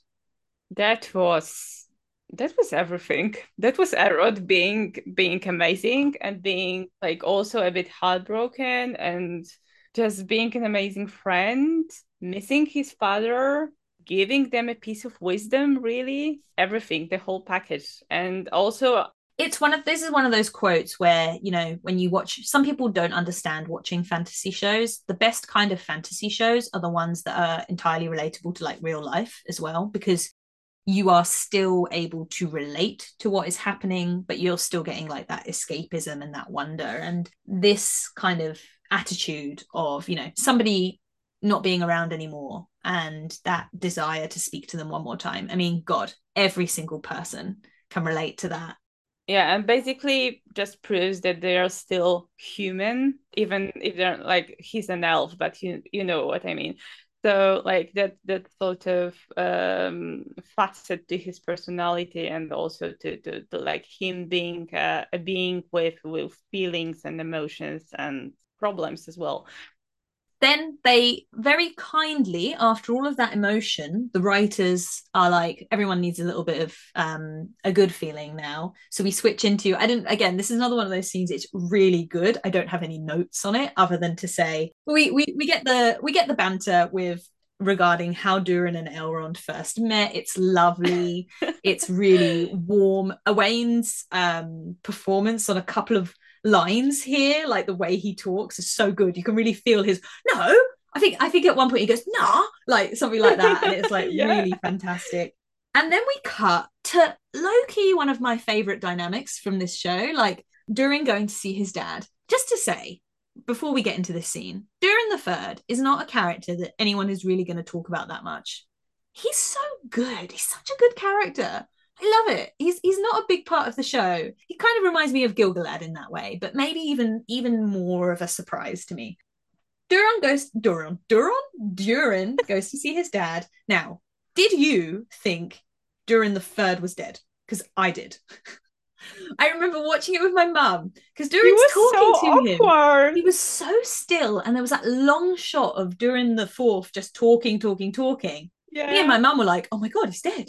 He's dead. And because of what Elrond had just said, like, yeah, I was convinced he was dead. He's just so old that he's becoming one with the stone in, in his throne. I don't know. But like, yeah, I, I did think that he was dead. he Durin the third finally gets up and and relates to the audience that doesn't know the, the concept of every king of the dwarves being called Durin because they each speak with the voice of the previous king. You need not wait for that day to hear my voice, as in the day I die. Forever am I with you, my son, even in anger, sometimes in anger most of all, there is nothing to forgive. oh, I I have this same quote oh, written down, so and I have it I I have it in like double highlights because it's it's just so beautiful. And most of all, the second part of it, even in anger, in anger or in anger, most of all, just just perfect, that's perfect. That's that's like true parental love and also true just feeling. Oh, I love this. It's it's perfect coming after what Elrond said because you can almost you can imagine Elrond's father saying the same thing to him. You know, like if he could from his star up in the sky. It's what everybody wants to hear. It also hurts me, but gives me hope after episode seven, because in episode seven, this relationship breaks. But Durin the Third says here, even in anger, sometimes in anger most of all, so he's still with him, Pal. He's still with him in episode seven. He still loves him. That's still his son. But uh it was heartbreaking. Like on rewatch most of all, because you you just know what happens next and between them. This really wonderful scene ends with the two of them, you know, they're clearly feeling their bond. And uh Durin the third kind of puts it to Durin the fourth, you know, what's what's your instinct telling you? And even though Durin and Elrond love each other, Durin knows there's something else going on. To the point that poor Elrond doesn't know that there's something else going on, bless him, but Durin does. They both agree. Uh, Elrond has invited Durin to Lindon, and Durin is going to go. So we fly across for our last stint to the Southlands, and we get this. My note, I've got one note on this scene. We get Arondir essentially giving Bronwyn the message from Adar either either you join Adar or he's going to destroy you. My note on this scene Bronwyn wants him so bad. When she walks over, her face, the the love and adoration, and I mean, you can't blame her after what he just did. Yeah. He saved her son. He went, uh, you know, he did not need to do that. He saved her son. He brought her son home. Very, very action hero style. She did not want him to give her that news. She wanted something else from him as she approached him in this scene, let me tell you. Oh yeah. And that's all I have to say about it. uh what I what I just wrote down is that like they're basically given the same ultimatum that Morgoth presented to to the Southlanders ages ago, right? So so it's just history repeating itself. We then cut to Theo and Waldreg. And this is basically Waldreg's like coming out as a villain moment. Yeah. Like the the final confirmation because we already got some, you know, tingles from from his uh, speech earlier this episode. He reveals that he knows Theo has the hilt and he reveals that he to some degree knows he doesn't know exactly what the hilt is because I think if he did he would have used it already but he knows it's a power. He he also says, and that is something that I highlighted, is that a beautiful servant. And the way he says it, beautiful servant, he really draws out that beautiful. Um, and he hasn't even seen Halbrand yet, so yeah, we get the we get the Sauron theme here as well. We do get one little detail from Waldreg where he clearly thinks. I think the reason he's kicking his his evilness up a gear is because of seeing the star, which we obviously saw in episode one. We know is the stranger, we know is not Sauron, but he clearly thinks it's a sign. Yeah, yeah, that the the the comment was actually the sign uh, the sign of of Sauron coming back. I really liked that exchange and and Waldreg like playing it up and like revealing his cards. Like I, I, thought it was it was like a great uh, also from an acting point, uh, point of view i also like wrote down a note that like theo looks alarmed like yeah uh, well that was a question i was going to put to you next as kind of the the end of this scene at this point i was still convinced that theo was going to make a terrible mistake And maybe not intentionally, but at this point, if you had asked me, I would have said he's going to go with Waldreg. Oh yeah, on first watch, and I think I even tweeted it. Yeah, this little shit's obviously going to go with yeah, Waldreg. he's obviously making that mistake. He's obviously like, uh, this is this is just a downhill battle for him. Uh, but then, then he does, which I'm so glad for. I think uh, Theo already feels that connection to that hilt, mm-hmm. like to like this, just maybe like maybe it doesn't have him in like in his possession. Like it's not like he's wholly corrupted by it but but i think there's just something going on there. And uh, like I, I keep thinking back to what we established that we see for foresee for uh for Theo that he will be one of the Nazguls i think and maybe this is his first meeting with that sort of dark power yeah, I'm still not. I, I don't know where I land on that. I, I feel like it's possible, and then a part of me thinks it's not. Is it just the general promise of power because it's a, a blade that's clearly magical? Mm. I don't I don't know, but I think it's yeah. We'll we'll talk about it next week. I'm I'm looking forward to the next couple of episodes for Theo. I think I think this is the this is the final stage of bad Theo, and we're starting to drift into good Theo. So we move away from Waldreg being bad to Adar. Very very brief scene here where he basically gets told they've got the hilt in Ostirith, and we're we're it ends on an ominous note. We know Adar wants that hilt. We don't know what it's for. We know it's a power. Shall we talk about this final sequence, which I'm going to break it up into three sections. Okay. Mm-hmm. Okay. So section one, we have Galadriel being brought out to be sent away on her on her ship. Guard of honor, Elendil is with her. He says goodbye to her in Elvish, which I love. Uh, Míriel and Pharazôn watching. They put her on the boat to take her across to her ship. Míriel and Pharazôn walk away. Should we? We'll talk about the music at the end, yeah, because mm. because there's so much to say about the music for oh, this yeah. Míriel, you can tell she's kind of reluctant, but also glad to just have it be done. They're walking away through the streets. And then we see the first petal. And we know that those petals are important, and they made that clear in that very first scene. She turns, the petals are falling. We get that very important shot between her and Elendil. They really, really get it. They're both like, oh shit.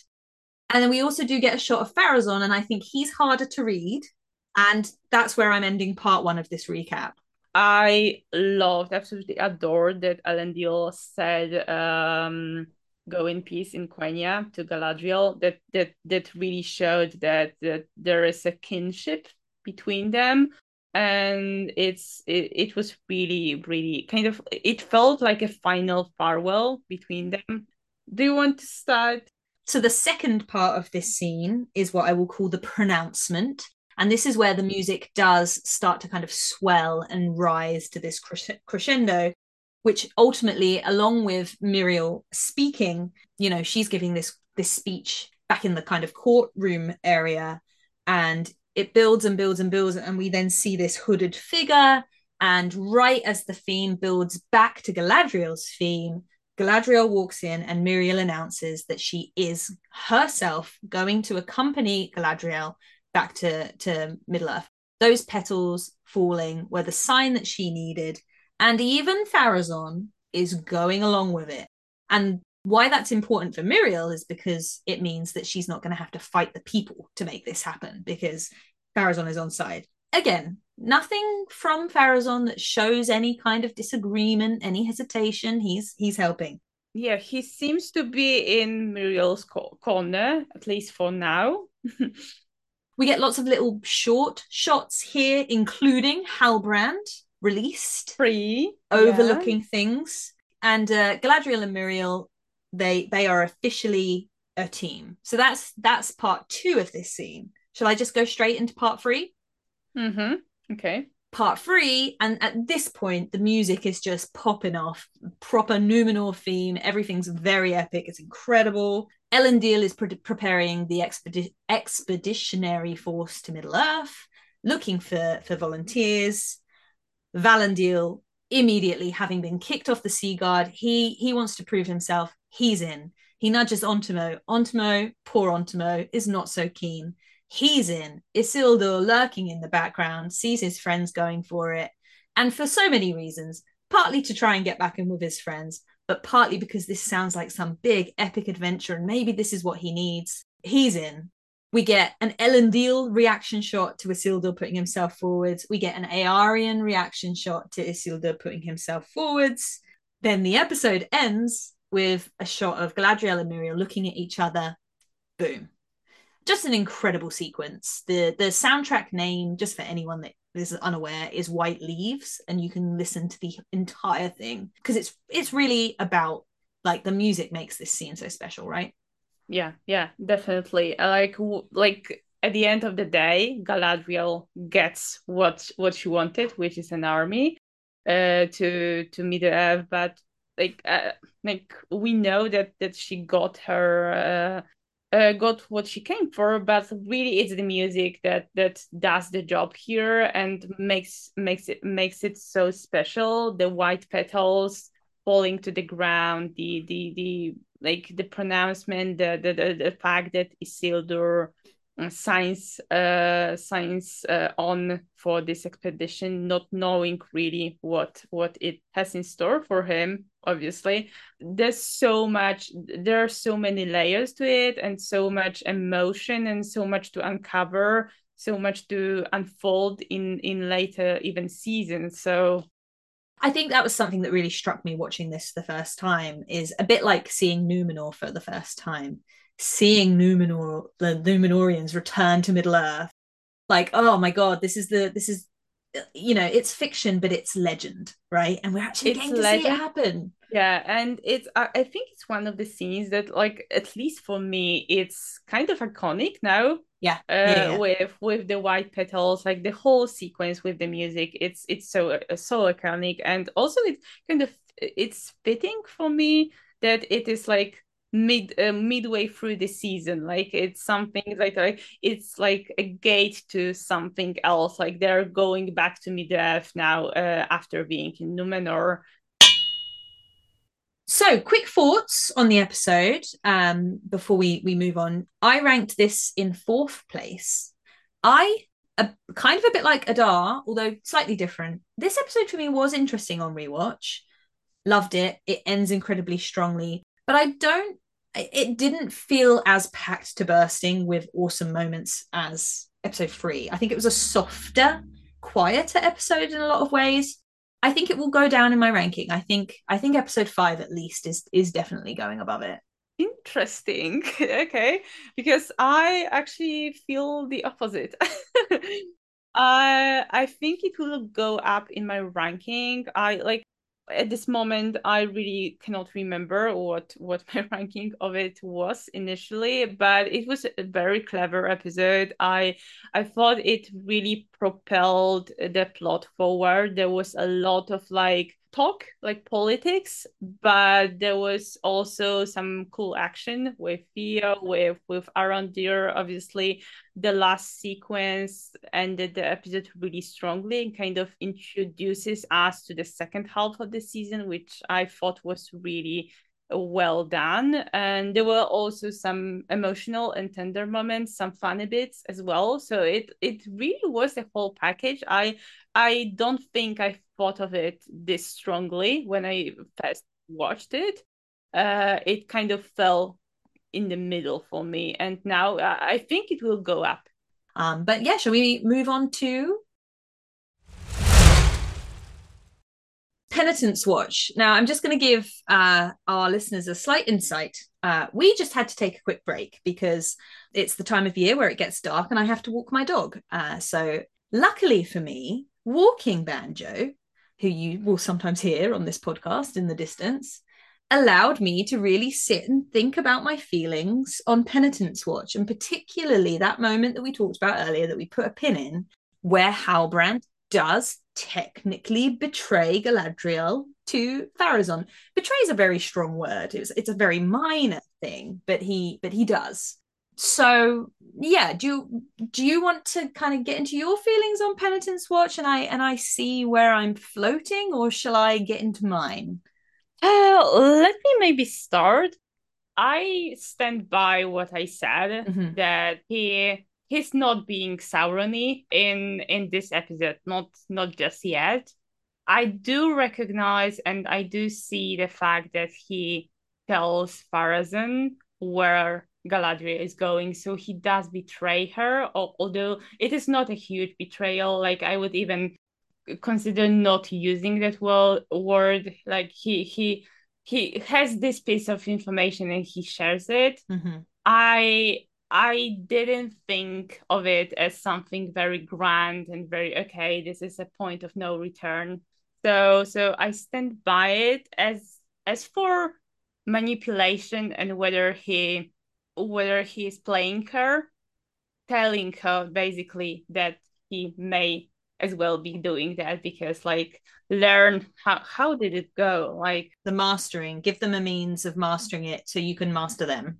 Yeah exactly. I think what is happening here is something that happened as well in episode 2 and episode 3 is that he's gathering information and he's saving it for later it doesn't mean that he he is actively manipulating her into giving her uh, giving uh, giving him anything that she doesn't want to share with him. I don't think there's this element of him being deceptive uh, towards her in in that scene. I think i agree with you on one thing and i and i'm slightly different on another. I i agree. I don't think he is manipulating her yet um he's definitely manipulating Pharazôn i I do think he is he is sharing this information with her and letting her do with it as she will. I do think I am going to keep using the word betrayal only because I think not to the extent that it would break their relationship, but I, I do think if Galadriel knew he had done that, I think she would be ta- a bit taken aback. I, I, I think she does see him as as somewhat being on her team. I think he would turn around and say to her, "Look, so this is what I did, thought on my walk. I thought, okay, but what's his intention in doing that? What is he getting out of telling Pharazôn? And I think ultimately, what Halbrand wants is to not leave Numenor. He doesn't want Galadriel to succeed in what she's doing because that mm-hmm. includes him going back. But he's also not doing anything outright that would prevent her from like uh, achieving her, her her ends. Like she, he's he's only like protecting his own agenda here. Perhaps, but I, I, think there is an element that he understands that she thinks he's the king. To to get Míriel back to the to Middle Earth, him being king is a big part of that. I think he is conscious of that, and he is trying to stop that from happening. He doesn't know what's going to happen, but I could imagine Sauron being perceptive enough to pick up on the fact that Míriel is perhaps not so unsympathetic to Galadriel's cause. Mm-hmm. And I could imagine him thinking, I don't want Galadriel and Míriel to become best friends and have a conversation because Galadriel could convince Míriel. And, you know, this could happen. So if I stop them from having that conversation by telling Pharazôn what Galadriel is doing, maybe I'm more likely to get what I want, which is to not go back. I don't I don't know about that. The thing that I definitely think is that in having a conversation with Pharazôn, he negotiates getting a guild badge and getting out of his cell. And that's what he really wants in the immediate moment. So uh, that's what he ultimately gets out of it. I don't know. I don't I I think I think it's what we've said before with with Sauron in that he takes what information he has and uses what information he can. Yeah, I I I disagree on the uh, on on the Galadriel and Míriel front because I don't think I think he's perceptive enough to know what it can mean for him in the future when they do reach an agreement. I don't know, like I, I don't think he he wants her. Like uh, it would be better for him if they didn't have that talk, right? But it's not something that that he actively is opposed to. I don't, I agree. I don't I don't think it's active opposition. Like like I say, I think ultimately what he's doing is getting himself some leverage with Pharazôn because he knows that Pharazôn can get him what he wants, which is which is the forge. But I think there's I think he's aware of everything and conscious of various things and, and pulling on Definitely. various strings. Just to say we haven't actually talked about penitence um at all we just talked about that like, yeah. i i would say this episode is a continuation of what we said about the last episode mm. which is that by sauron's standards he's penitent mm-hmm. in that he still doesn't want anything to do with anything he just wants to be at the forge but like last time where he was willing to steal to make it mm-hmm. happen mm-hmm this time he's willing to deceive he's willing to lie a little bit he's he's willing to yeah. be tugging on those strings in a way that is that comes very naturally to him almost second nature to to get what he wants. So it's still that kind of his penitence but not true penitence. Yeah he he just continues to to kind of choose to take a shortcut to achieve his goal. And like i think he's very much aware of how everything that has been happening around Galadriel and what Galadriel wants uh, is kind of a temptation to him of sorts that I think will really touch on in episode five. Yes. But I think he's already aware of this temptation not kind not really breaking surface with him just yet, but it is definitely there, and he's aware. Um, and perhaps we are, perhaps in that moment where he he can't quite help himself from whispering in Pharazôn's ear. Perhaps that is already something that you know Galadriel is is kind of awakening in him, like his his true self, kind of thing. I don't know. Favorite scene? Do you want to go first, or or should I go first? I have a bit of a dilemma this week. You you should go first because I just went first. So okay. So my dilemma this week is that I have a scene, I have two scenes, and there are lots of scenes that I love. I love Durin and Elrond conversation about mm-hmm. fathers. I then love Durin and Durin. I really, really love that scene between Durin and Durin. I obviously love the cell stuff with Halbrand and Galadriel. I love the scene with Míriel and Galadriel as well at the Palantir and everything with that there are two scenes, and I can't decide which one I want to be favorite scene and which one I want to be favorite musical moment. I think I'm making my choice. I'll explain when I get to the musical moment, and that might be a spoiler because you might be surprised by my choice here. When I get to musical moment, I'll I'll tell you why I've gone for that. So my favorite scene is Arondir saving Theo, the escape through the woods, and then coming out on the other side with the sun breaking through. I I loved it the first time I watched it. It's still I thought maybe I, I would feel less about it because the first time I watched it, I had that drama of genuinely thinking Bronwyn was about to die, and I was like, oh my god. Um, so I thought maybe it would it would lessen slightly without that. But actually, if anything, I just love it even more. Seeing the three of them really come together for the first time. That that trio is a dynamic that I love from this season. Mm-hmm. Aron- Arondir getting to be a big old hero. Theo, I feel like it's almost like it's the transition moment. That that moment Arondir pushes Theo over is the moment we leave bad Theo behind and we get good Theo. Yes, and then obviously the, the, the music in the scene as well really makes it. So that's my favorite scene. I think. Is that a surprise? Not really. Mm-hmm. Although I, I I thought you would use it for favorite mu- musical uh-huh. moment. So my favorite scene uh, is the cell scene. basic bitch, everybody. Basic bitch.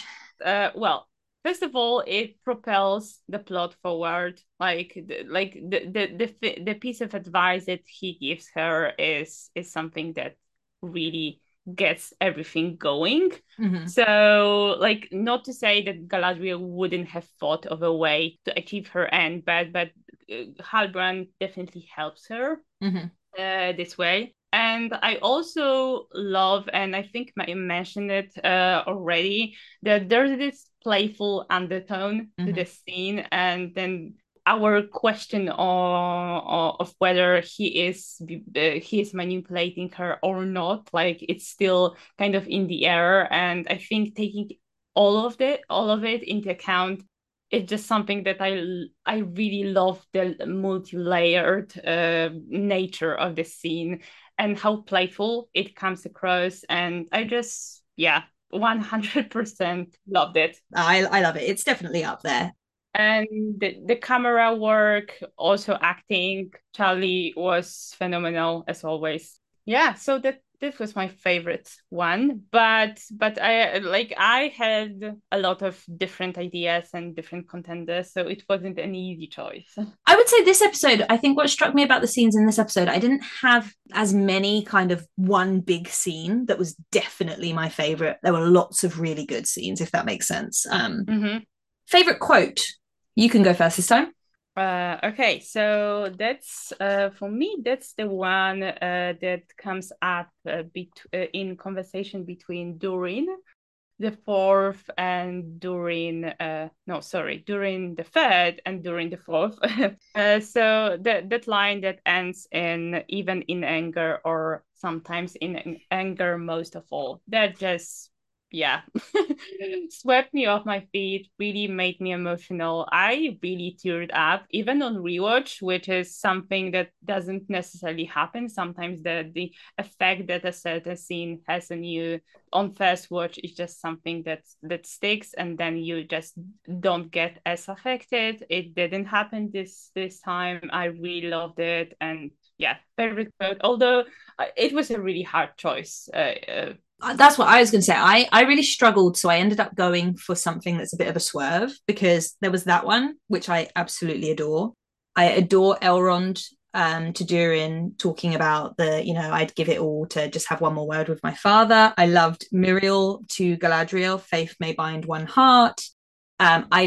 I, I shout out to Halbrand, Master mastering you know give them the means of mastering it um more for plot related reasons than emotion but like you know still a really good line. Ultimately i went for something that is very personal to me and very layered and just i'll get to this when we get to episode 7 míriel losing her sight.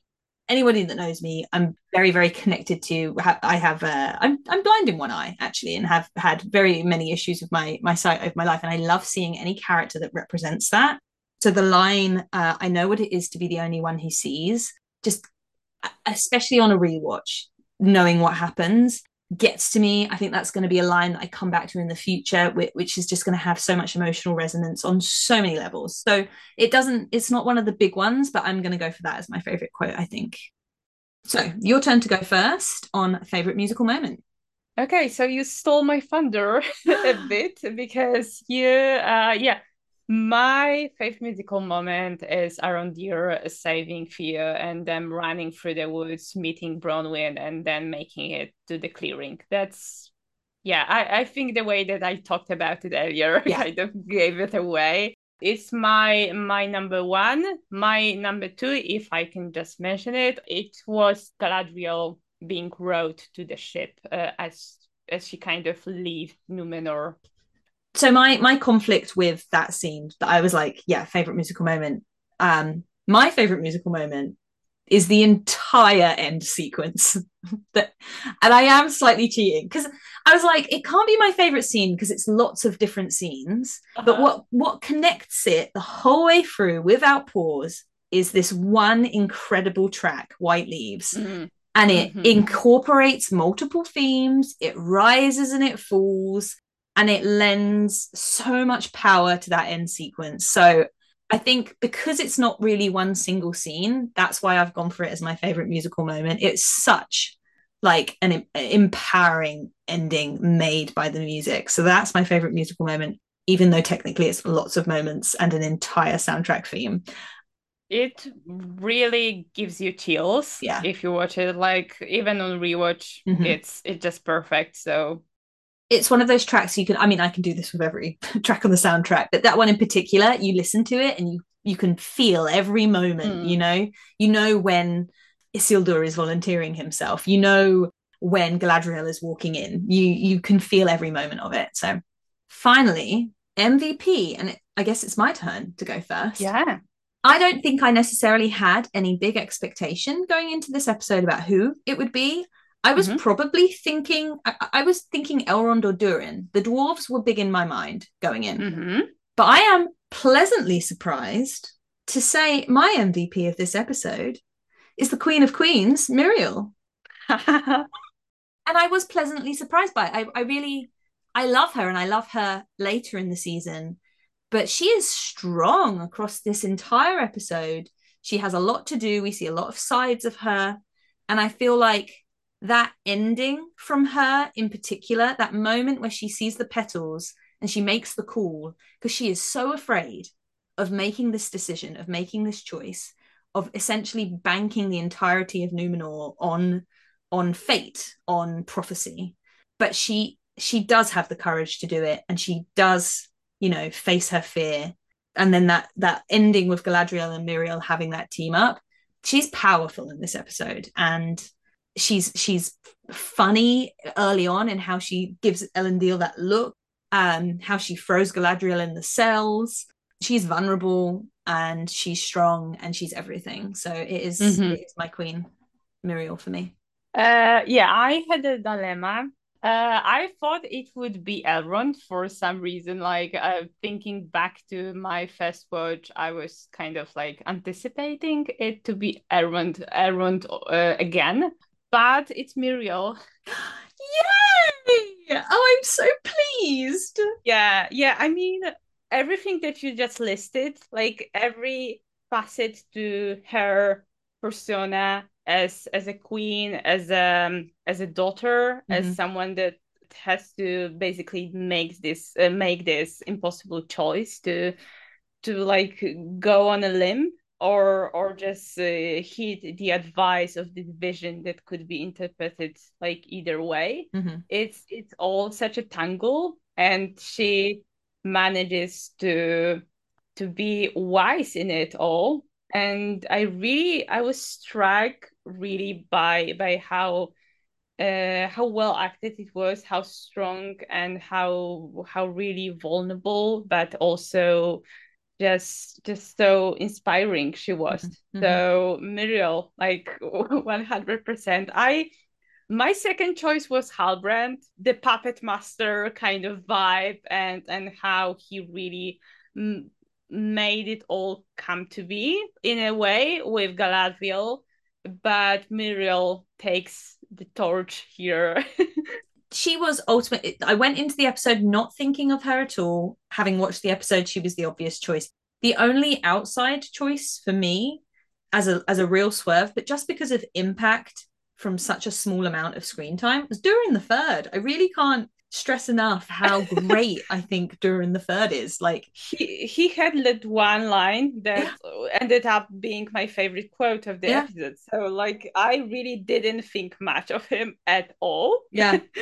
and he really seemed dead in that throne for a second. But I mean, yeah, like maybe second MVP of the yeah episode. yeah Who knows? who knows all right so that's everything. Um we thought this would be a shorter episode. It is not. It is longer. So hopefully we don't have much to say at the end here. Uh, yeah, I, I think we've we we are all talked out. So we are halfway through the season. Can you believe it? Mhm. so yeah only four more episodes. My goodness. I'm very excited to get to episode five. But also very action action packed episodes. Yeah there's gonna be that's gonna be a three hour episode or something. We might have to split that one in half or something part part one and part two. All right then guys at usual message um links to all of our social media are in the show notes. Please please please um if you can stop for a second to give us a rating and review on whichever uh, medium you are listening to us on that would really mean a ton um, it's the one thing that we're we're slightly lacking. We just we just want those reviews. We're we're really happy with um, all of the all of the messages that we're getting in. How can we how can we beg you? I don't know. You can ask anything of us if we if we do if we do the reviews. Yeah, write it, please. You, all you have to put is great, and that will be fine. But yeah, I think that's everything. We're looking forward to the next one. We hope that you are too. A smooth transition into what is our catchphrase. Think like a Harfoot, guys. and live good.